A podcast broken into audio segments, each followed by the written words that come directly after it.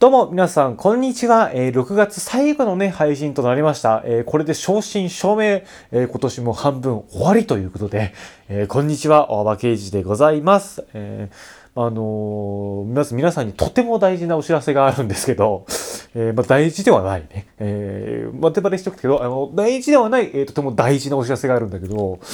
あの元気ないです。えー元気がとにかくないですね。まあ、というのもその定期テスト週間でございましてあの、まあ、とてもですね忙しいというか普段あの体調を多少押し殺してでも頭の中に重要なワードを詰め込むという作業を繰り返しておりまして、まあ、それでね、うん、もうほとんど今自分の体の体感とするとあのよくなんかたまにイラストであるの目と脳しかないようなやつあるじゃないですか。今ね、目と脳しかないです。えー、もうこのお腹が痛いとかっていう邪念をできるだけもう吹き飛ばそうと思って、もう自分は目と脳しかないんだと。まあ、そういうふうに思って、あのー、とにかく体力を削り削り やってるんですけども、まあ、とにかくそれに追い打ちをかけるというわけじゃないんですけどもね、えー、私のね、好きなお笑い芸人の方に、あの、オズワルドっていうグループ、まあコンビがいるんですよ。で、まあお笑い好きな方はね、まあ知ってると思うんですけども、あの、2019年、そして2020年、一昨年去年のね、え、前回、前々回の M1 に、あの、連続出場しているっていう、え、関東のですね、実力派コンビがいるんですけど、えー、そのね、オズワルドも結構好きで、で、その2019年の漫才を見たところに、もう直感的に私も電流がもうビリビリビリと、あこの2人の漫才好きだわということになってあのファンであの軽いファンになったんですけどもその次の年末年始ですよもう m 1出たし成績はそこまでじゃなかったんだけども面白かったし、まあ、年末年始の漫才番組なんかさ、まあ、いっぱい人出るじゃないですか。まあ、尺目の一つぐらいでも出るんじゃないかなと、ちょっと失礼なんだけど、まあ、どっちにしろね、えー、年末年始見れるんじゃないかなと思って、えー、年末にそのオズワルド出てくるの楽しみに、あの、出演者情報とか見てるんですけど、ほとんど出てないって。えー、M1 出たのに呼ばれねえっていう。M1 むしろ M1 とかじゃ全然聞かねえ人たちが出てるのに、オズワルド呼ばれてねえみたいな感じで、まあなんか残念だなと思って。まあでもね、なんかネタバレとかではちょくちょく出てたんで、あオズワルド好きなんだよねなんて言いながら見てたんだけど、で、また2020年出て、えー、まあ、2020年にはもうちょっと流行語になりかけたような、えー、とてもビッグワード。ザコ寿司を呼び出しまして、ザコ寿司もそんな知名度ないか、えー、レーズンパンは見た目で損していると、の方が、なんかあの、ザコ寿司論争よりもレーズンパン見た目論争の方がツイッターとかでも話題になっちゃったから、あんまり話題にならなかったんだけども、まあ、とにかくその、どうやら後でねいろんなラジオとかで聞くとオズワルドの畑中ってその伊藤さんの相方なんだけども畑中は m 1出たのに次の m 1までの1年間、まあ、バイトしてたっていう。m 1ってそんな、すごい、こんな場所だったっけみたいなことを言ってて、まあなんかそんなとこも好きだったんだけどもね、えー、それが最近、2021年に入ってから、じわじわと出だして、で、さらにその TBS ラジオのマイマイナビラフターナイトっていうなんかまあ、お笑い、勝ち抜き、勝ち抜き番組なのか、まあレース番組なのかわかんないけど、ちっちゃい番組があって、で、そこで、あの、優勝しまして、で、去年の年末、単発のラジオをやって、でそれ聞いてうわオッズワールドラジオやってほしいなと思ったらやっぱ評判が良かったんですよね、えー、そのやっぱ TBS ラジオリスナーから。今年のあの4月からですねほらここがオズワルドさんちっていう、まあ、単発とね同じ題名なんですけどもそのマイナビラフターナイトの、まあ、箱番組というか、まあ、後半のねえー、メインディッシュとしてね、オズワルドのレギュラー番組が始まって、で、あの、これ聞きたい方はね、ラジオクラウドっていうアプリ入れていただくと、全国どこでもネットに接続さえできれば、あの、聞くことができるんですが、えー、これがね、まあ、とても面白くて、えー、畑中なんだってさーのコーナーが一番好きなんだけど、いや、面白くて。それでね、まあ、徐々に徐々にその人気が出てるわけなんですけども、そのオズワルドがこの前、あの、フジテレビ系の占い番組、突然ですが占ってもいいですかに出演してたのよ。で、私それま知ってたんだけど、まあ別にテスト期間だしいいかみたいな感じだったんだけど、えたまたまね、あの今を通ったら、たまたま始まるところで、まあ、ちょっとこれもね、あの、1時間丸々この二人、この二人、あ、この二人というのも、えー、伊藤さん一人じゃなくて、あの、妹の、まあ、兄ちゃん曰く天才女優である伊藤沙莉さんって、まあ、こっちから言った方が伝わったよね。えー、伊藤沙莉の兄って紹介の方が抜群に伝わったと思うんだけど、ひよっこの米子とかも、相変わらずうちも米子って呼んでるとこあるんだけど、ひよっこの米子とか、あと、大豆田十和子3人の元夫では出演はしなかったんだけど、ナレーションとか。いや、さその、ナレーション伊藤沙莉だからさ、なんか出てくるんじゃねえかとさ、大豆田十和子見ながら思ったんだけど、やっぱね、あんまりそういう小手先の楽しみ方をするドラマじゃない、もう深いドラマなんで、出てこなかったねっていう。えー、まあ、それはそれでね、わ、かっこいいなと、大豆田十和子の制作陣のやっぱ、こだわり、センス、いいなーなんてこと思うんだけど、まあ、それ置いといてとか、あと今やってるのは、いいね、光源氏くんのね、えー、シーンとかね。光源氏くんもね、本当なんだろう、バカバカしくていいよね。えー、ファーストシーズンも見せたんだよ。もう、千葉くんとヨネコだから見ようっつってなって、うちでも。で、まあ、相変わらず伊藤沙莉の早口が良かった第1話なんだけど、それは今回セカンドシーズンの。いやー、それもね、良くてね、まあそういう意味だけどさ、二人で出るっていうからさ、これ2人で出るならもう見るしかないでしょっていう。あの、家族はどちらかというと伊藤沙莉さんの方が好きで、私はあの、兄ちゃんのあの、伊藤俊介のオズワルドの方が好きなんだけど、で、見始めたらさ、あの、占いをしたのはあの、星ひとみさんっていうね、女性の方の方だったんだけど、あの番組もさ、なんかいろいろ言われてるけどさ、まあなんだろう。ね本当本当に占いっていう ウィキペディア読んでないみたいななんかさ、いじられ方するじゃん。まあ、うん、わかんないけど、個人的に、まあ、占いの体をした暴露番組だとしても面白いからいいね。うん。あとあの、ちょっと一回やってみたいのが、5人くらい、なんかスマホ強いやつ、スマホ強いやつっていうか使い慣れてるやつ集めて、えー、突然ですか占ってもいいですか？で、あの、占い師が発した言葉っていうかその情報で、あ、当たってるって言ってるようなことを、えー、ネットで調べてヒットさせられるかっていう。あのー占ってもいいですか？ウィキペディアダービーみたいなのいくやってみたいんだけど、まあそんなもうバカバカしいことを実際にやるほどの行動力はないんで、まああの、妄想だけしてるんですけど、まあそれはまあ別に、それを占ってもいいですかの件については置いといて。で、まあそのオズワルドの伊藤さんを占うわけですよ。まあはじめそのお姉ちゃん、天才女優サイリの方から見てくんだけど、お姉ちゃんじゃ妹だ。えー、見てくんだけど、まあざっくりと言うといいですよって言われてて、まあ別にそんな、あそこもそんな悪いっていう番組じゃないけどね。えー、で、次、お兄さんなんだけどさ、あのー、一応登場の時にさ、えー、まあ、プロフィールじゃないけど、まあ、伊藤沙莉女優とか出出出るわけじゃん。で、まあ、あの、その星さんもさ、はじめ、伊藤沙莉の時はまあ女優さんでみたいな感じから普通に入ってたんだけど、あの、いざお兄さんの占いになった時に、これボケなのかどうかわかんないんだけど、なんか白々しく、ご職業何ですか？って聞いてて あれ？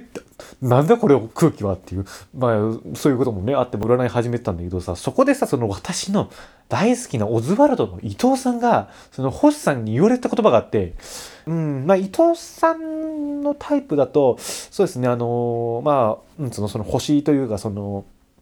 ね、占いで見ていくと、多分、あの、メンタルの弱い人や、ネガティブな感じの子みたいな人から多分好かれやすいと思うんですよ、つって。あの、メンタルの弱い子が、綺麗な天使に見えるタイプなんですって、その、私の大好きなオズワルドの伊藤さんに向かって言ってて、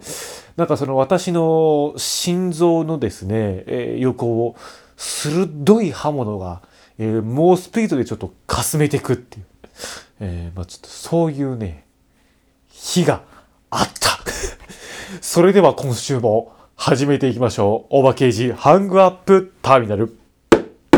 第72回。改めましてこんにちは。ブロイラーウェイこと大場刑事でございます。ということでね、えー、まあちょっと元気出してやってるんですけども、一回さっきのオープニングトークをね、この本編撮る前に軽く聞いてみたんですけども、まあ我ながらね、元気ないねっていうね。しかもさ、ちょっとわけわかんないんだけどさ、そこ笑うところじゃねえ、面白いところじゃねえってところでさ、なんか笑ってなかった？まあ、とりあえず今ですね、ちょっと甘いものをね、緊急摂取しまして、えー、血糖値をですね、まあ、多少上げ目にして取ってるので、えー、今上がってるんですけども、やっぱそれでもね いやー、体に来てるね。うん、やっぱ寝不足で体が重いんだけども、この体が重いということを重しにして座っていないとやってらんないような感じですので、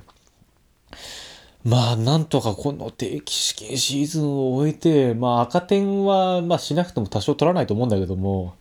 まあ、比較的上位で回避したいなという、まあ、熱い気持ちでいるんだけども、まあ、結構ね、数教科あって、で、それがまあ、第1週、第2週に、まあ、普通の学校だったら2日、3日に分かれてるんだけど、まあ、それを第1週、第2週みたいな感じで、まあ、やってまして、で、それで、まあ、先週もやってね、まあ、先週も、まあ、そこそこ、そこそこやりましたよ。ええもう、過ぎただけでよかったと思ってますから。え、まあ、それをまあ置いときまして、で、まあ今週もまたあるんでね、まあ勉強してるんですけども、今やってるのは主にあの、まあ順番にやってるんですけどもね、あんまりその、ね、数教科同時にやるっていうタイプの人もいるんですけど、私はまあ一教科一教科、うん、まあ特にその、じ時間がかかる、理解に時間かかるというか、用語系とかはさ、あの、やっぱり何回読んだかみたいなのがあるから、まあそういう難しい方から先にやって、で、計算とか、その、なんつうの、システマチックなことは後にまあ覚えるみたいな、まあそういう流れでやってるんだけども、まあ、あの、政治経済をね、やってるんだけどもさ、まあ政治経済のそのレポートを見て、まあレポート外から出ないから、えー、まあ、山を張るってことでもないし、まあ、潰しにね、えー、まあ、模写じゃないけども、まあ、再確認みたいな感じでノートにね、書いてるんだけど、まあ、それが大体やっとくといいんだよね。うん。で、まあ、やるわけじゃないですか。で、まあ、政治経済なんで、まあ、もちろんその、なんて言うんでしょう。まあ、ファファシズムだとかポピュリズムだとかそういうこととかさ、まあ、ロックとかモンテスモンテスキューとかま出てくるわけなんだけども、まあ、そういう歴史的なね、まあ、一種、まあ、政治史的なところと、あと、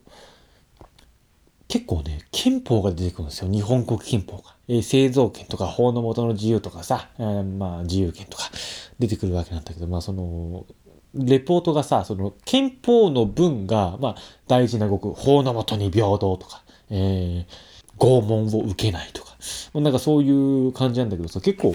ね、なんか憲法を見ていくとさ、ね、拷問とか普通に出てくるんだねっていうね。うん、前なんかのテストで、法律に著作権ないし、憲法なんか著作権ないみたいなこと言ってて、そうか、憲法なら大学許可止めなくても読めるのか、じゃあ、ヒアとかでも権利上大丈夫だな、なんつって。もっと青空文庫があるだろうっていうね、まあ、感じなんだけど、まあ思ったりしたんだけど、まあそういうことをやっていくわけなんだけど、まあ、憲法の文章もさ、まあ、100%覚えるのはまあ大事だけど、まあ、本当の今回の目的は、まあ、憲法を覚えることではなくて、テストで出てくるところを覚えるということですから、まあ、基本的に、例えば、まあ、第14条だったら、まあ、法の下であり、えー、人権信条、性別とかには差別されないとか、まあ、婚姻は両性の合意とかさ、えー、集会及び結社の言論とかさ、えー、法律の定めの手続きとか、まあなんかそういうキーワードとなるものがあるじゃないですか。で、まあ基本的にそういうところからやるんで、まあそういうところを押さえておこうと いうことだけやるんだけども、やっぱその憲法の文章って、まあ長いというか、まあご丁寧なですね、文章ですから、まあいちいちそれ、模写する、頭の中で覚える時にはまあいいんだけど、その、やっぱ身体的なあの、ハンディがございますから、えー、できるだけやっぱ勉強時間もね、あの、短くしなきゃやってられないですから、やっぱそういうところはもう潔く、まあ、あの、中略って 中略ってことをやってるんで、えー、まあ、憲法を覚えてるんだが、もう、その、パズルのワードを覚えてるんだが、要は、パズルのワードじゃないな。パズルのなんつうの？一、一つ、一ピースを覚えてるんだけど、もうよくわかんない感じっていう。まあ、そういうようなね、今は、日時、日時じゃないわ、感じなんですけども、もう、くたくただね、本当に。だからさ、まあ、ほんとこのテストぐらいでくたばってるようじゃ、まあ、あれだな。進学は厳しいなっていう まあそうね、そう。それでちょっと最近、まあメンタルがすさんでるというかさ。まあ本当ちょっと話は飛ぶけどさ、ね、小池都知事も今週はちょっと体調がね、が良くなくて、過労で休養ってことでね、まあ本当まあいろいろ言われてるけど、まあなんだかんだ言って、やっぱその公務自体は大変だし、判断することも重みもさ、それはもう全然ダメの人間に比べたらさ、違うわけだからさ、まあ、それまあ、そう、そうなるよなって言い方は失礼だけどさ、ね、でも、本当健康でいるって大変なことだからね。うん。まあ一方で総理の方はなんかいつも最低電力で動いてるような感じがするから、まあそれもそれで、まあね、そんなあの、無駄な体力を使わず、本当判断に全集中していく、頭の中で全集中していくっていうこともね、まあ、それはまあ、それはそれで一つ、まあ別に悪いわけじゃないし、まあいいことというか強いことでもあるんだけど、まあ政治家も大変だよねって、あと、そう、あと考えることがさ、重くなってくるとさ、まあ、特にまあオリンピックとかもそうだけどさ、まあ、気持ちもだいぶ重いしさ、気持ちが重くなると体も重いしね。うん。まあ本当もう、うん。で、これもさ、休んで根本的に解決する問題でもないし、まあ休むことはもちろん必要なんだけど、それはあくまで、なんちゅうの、うん、溜まった水をかき出すのであって、水がまた流れ、水がまた来ることに変わりもないですから。また池になっちゃう可能性もあるしね。うん、まあ、小池だけに。あんま面白くない。えー、今週はこんなテンションでやっていくんで、まあ、早めにちょっと、もう切り上げようと思います。で、今週あったことないないないっていう 問題を覚えるっていう、ね、だから、それこそもう日本国憲法を朗読することがね、まあ、よろしいんじゃないでしょうかねってね。えーえー、第33条。現行犯として逮捕される場合を除いては、中略、中略ですね。えー、犯罪を明示する令状によらなければ逮捕できない。まあ、大学に入って私人逮捕された場合は、私人逮捕というのはどういう判断になるのかっていう、まあ、現行犯だと。まあ、その話もいいでしょう。えーまあ、これが今週あったことです。えー、まあ、そんな中でね、まあ、いろいろいろいろありますけども、なんだかんだ言いましてね、これで来週でヒア1周年なんですよ。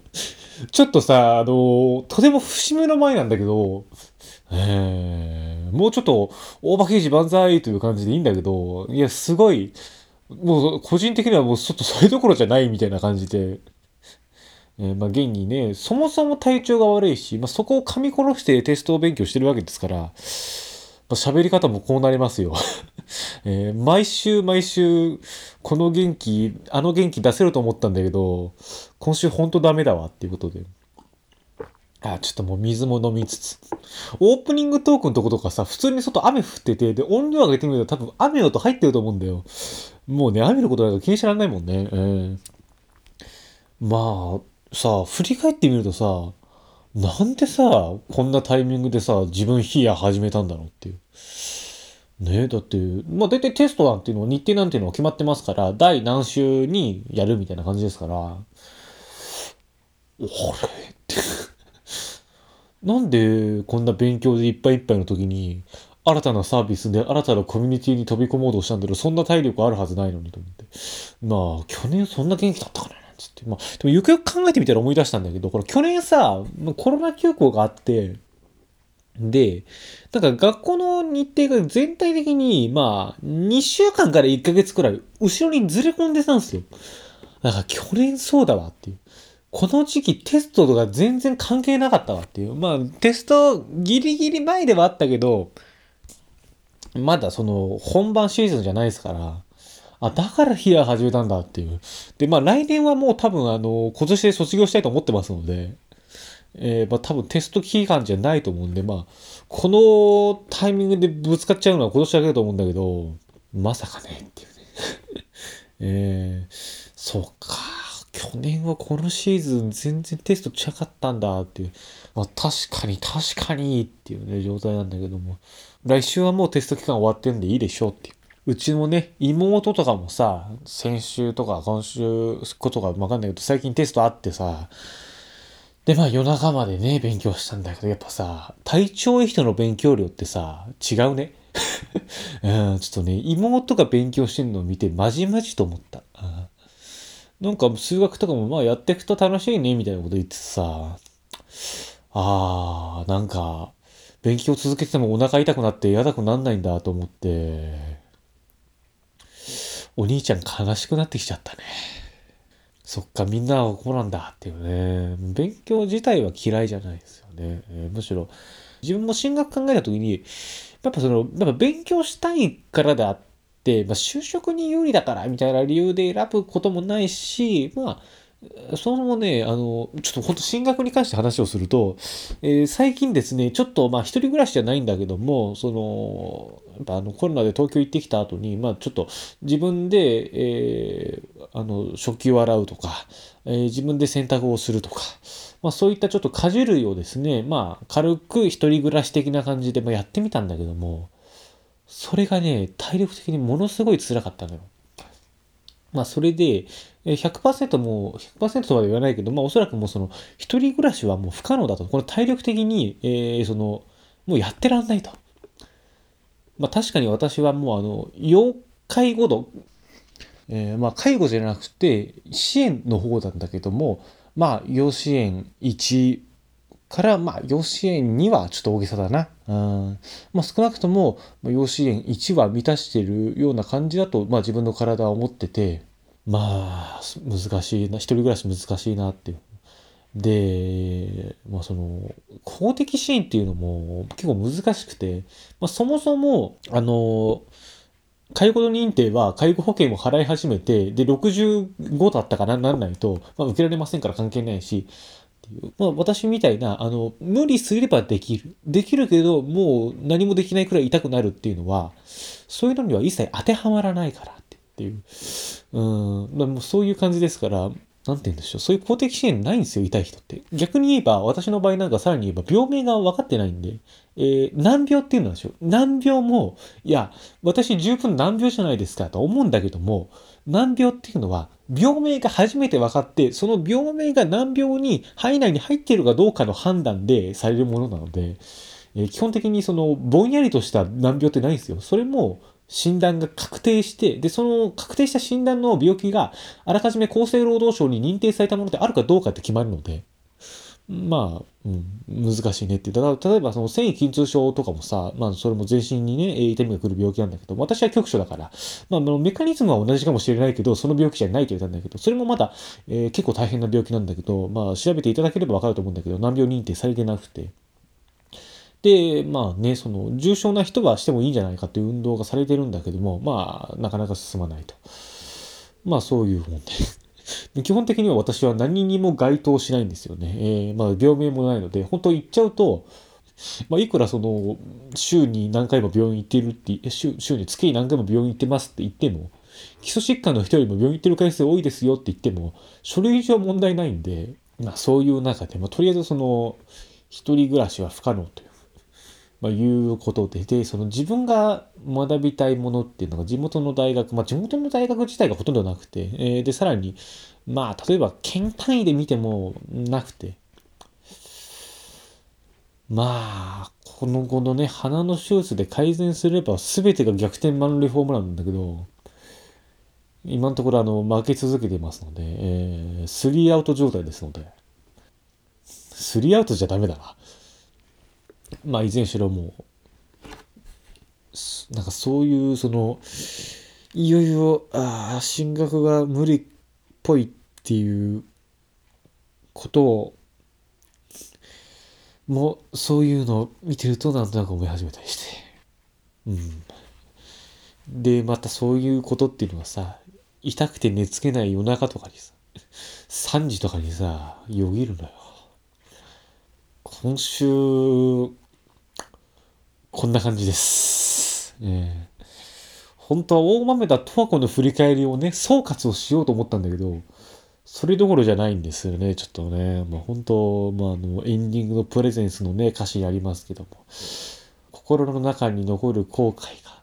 が、浅い眠りの中で蘇る。そんな感じですよね。もう、あれ、夜中に聞くとちょっとそこで涙出るもん。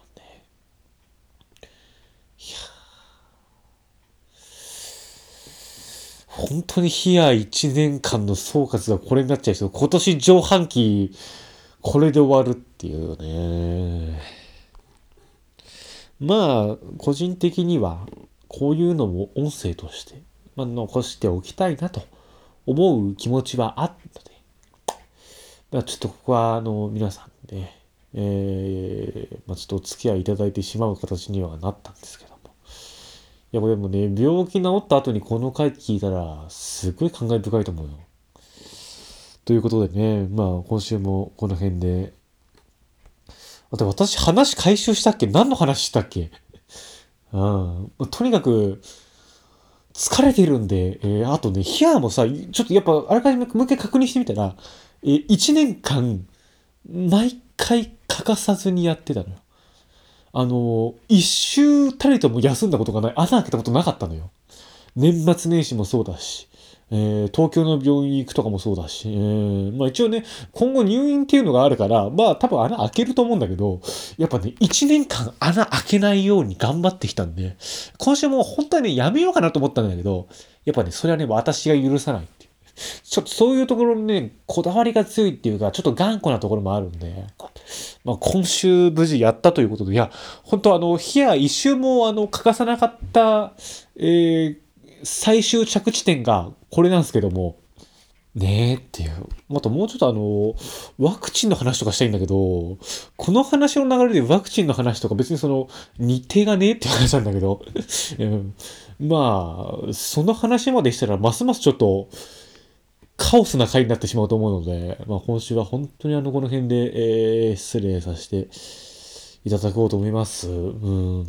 あとそうだな えー妹の高校の文化祭にこの体で行こうかどうか、うん、考えてるっていう うん、せっかくだし、と思ってるところもあるけど、まあ別に来るなとは言われてないんで。高校の文化祭事情もいろんな学校の話聞いててあるんでね。えー、まああの、高校生との、えー、交流が少ない皆さんにですね、今高校がどうなってるかということをって、お前も少ねえだろって少ないな。少ない。はい。えー、でも来週はもっといい話があったらしたいと思います。ということで、ここまでのお相手は大場刑事でした。それではまた来週。